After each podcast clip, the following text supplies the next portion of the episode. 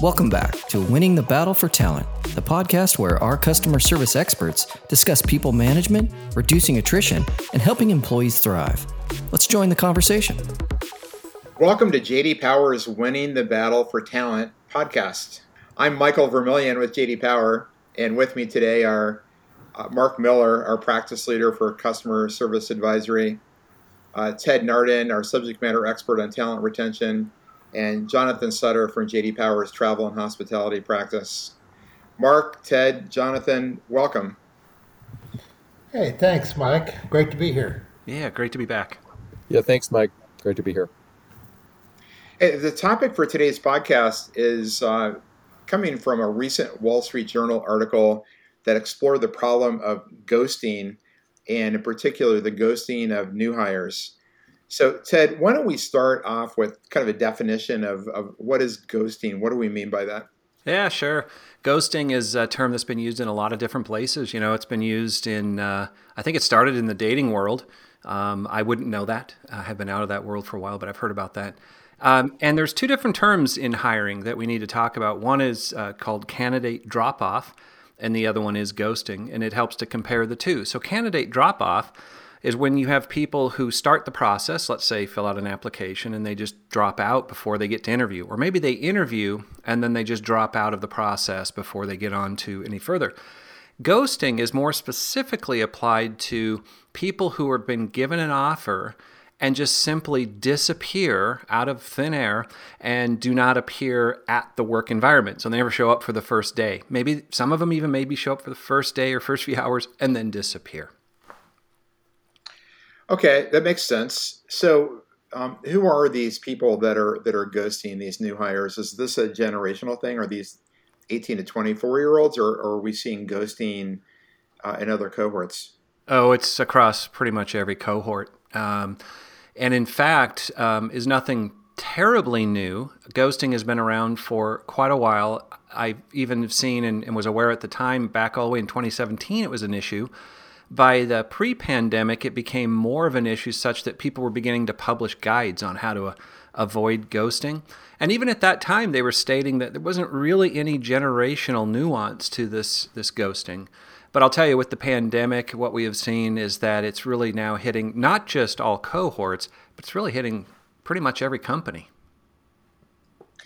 So, so why do we think this is happening? Uh, you know, obviously the pandemic changed a lot of the um, uh, the landscape in the labor market in terms of uh, the relationship between employers and employees and uh, recruiting and, and, onboarding and so forth. But but what is going on here? What what are these people thinking about accepting a, a job and then just not showing up for it?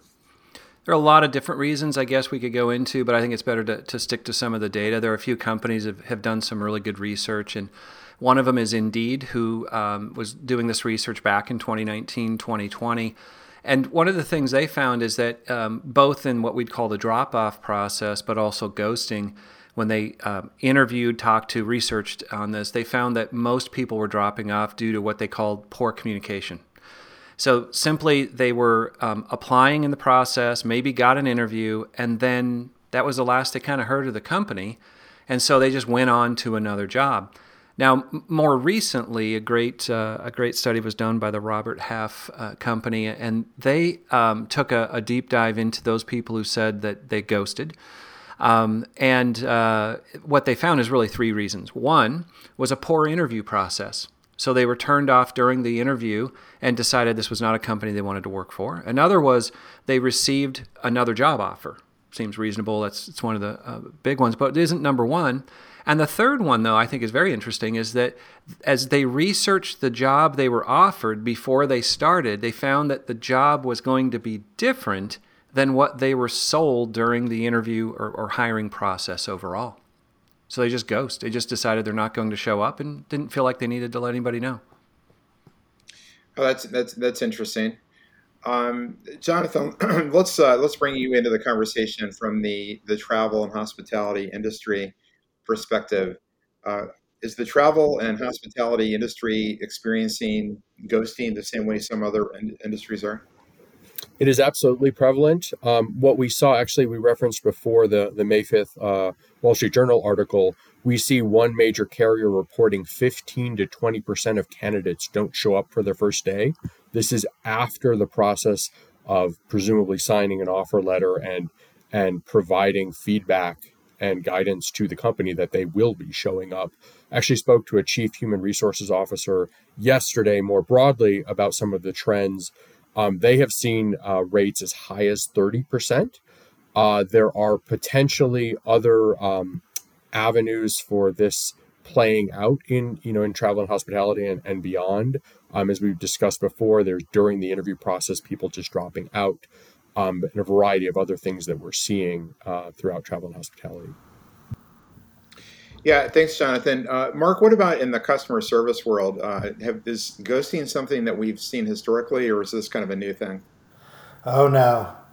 It's uh, it's been around and um, it's just getting you know more prevalent you know one thought if we think about it from a macro perspective especially at, for jobs at this pay rate that we're talking about is that because there are so many jobs available and it is so easy to um, get in and out of jobs these days you have situations where folks are just going for multiple jobs, accepting multiple offers, and you know we'll pick one at the last second. And then even if they do pick it, because they have experienced how easy it is to get a job, there is it can literally be like a whimsical decision, right? That I just don't feel good about this, or I don't want to show up today because there's just so little barrier, especially in the types of jobs that you asked me about specifically uh, of entry, that it's um, very pervasive inside customer service uh, jobs. Thanks, Mark. So, so Ted, I think this all begs the question: What can companies and what can managers do about ghosting? How, how can we kind of reduce the um, uh, the prevalence and the impacts it's really about engaging early and often uh, with the, the candidates. And by that, I mean not just with tools, because it's great. We have some wonderful um, HR based systems that allow us to engage quickly and, and, and really to all, all candidates that apply. But it's also about how can you engage early and often humanly. Um, so that's one thing. And I think another one that I, we advise people all the time is to ask yourself if a candidate just received your job offer, and just received two other job offers from competing companies with the exact same pay rate, why would they choose you? And if you can answer that question, then really the next question is do they know that? Do, I mean, is, does the candidate really see it the way you see it, and what are you doing? So, in other words, you need to reevaluate your recruiting process. You know, look at things like how are you building interest um, in the interview um, not only interest in in you as an interviewer, but you you know building the interest in the company while you're evaluating the candidate. You're selling. Just be mindful that it's about your brand, and it's it's not until after a candidate receives an offer that many of them begin to dig into what your company really has to offer. So never stop informing, never stop selling. Um, and so the, the other one, though, I'll tell you is that is to look at the whole onboarding experience, which a lot of companies are starting to do now, which is all the way from application through to feeling as though this is the place they want to work and they will stay, which is typically around 90 to 120 days into their work. So if you look at it as one fluid process through that whole thing, you begin to evaluate how well are we doing at each one of the critical points during that journey. Ted, I think that's great advice. Um, just based on our experience uh, with clients, uh, have we seen? Do we see any companies that do this well today, or have we seen any companies that uh, were experiencing ghosting and then um, recognize the problem and, and then kind of change their approach? Yeah, and I, I yes. so there are some some great examples of companies that are doing some some really good jobs, and I'll give you some examples, um, not by name, but uh, uh, one company that we've worked with um, who found that they were having um, quite a bit of ghosting. In fact, they were, um, much to what Jonathan said earlier, they were experiencing as much as 50% no show rate on their first day. And this is a, a call center group. Um, what they were able to do was to start engaging with, uh, for example, their supervisor well up front in the hiring process, introducing them.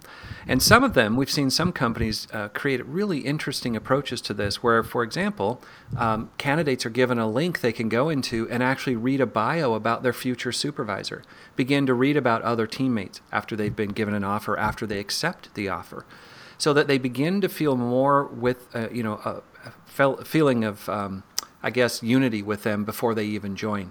And then a second part of that is to even begin looking at things like having them do some of their paperwork in advance. Um, a lot of people have waited until they get to their first day. Well, if candidates have, have decided to fill out their paperwork ahead of time where they can, um, in addition to the offer letter, this is also a great signal that they are going to stick with the process and it helps. So there's some, some great techniques. And the company we worked with uh, dropped their no show rate to around 5% um, by doing a lot of these types of things up front. So it is possible, absolutely, to create an experience that, that glues people to your company from the moment they sign. Well, Ted, thanks for wrapping us up uh, with a, a, note of optimism. Uh, that, that actually is a, a, a, serious improvement going from 50 to 5.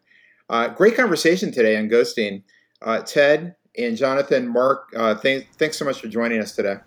And uh, thanks to our listeners as well. And we'll see you next time.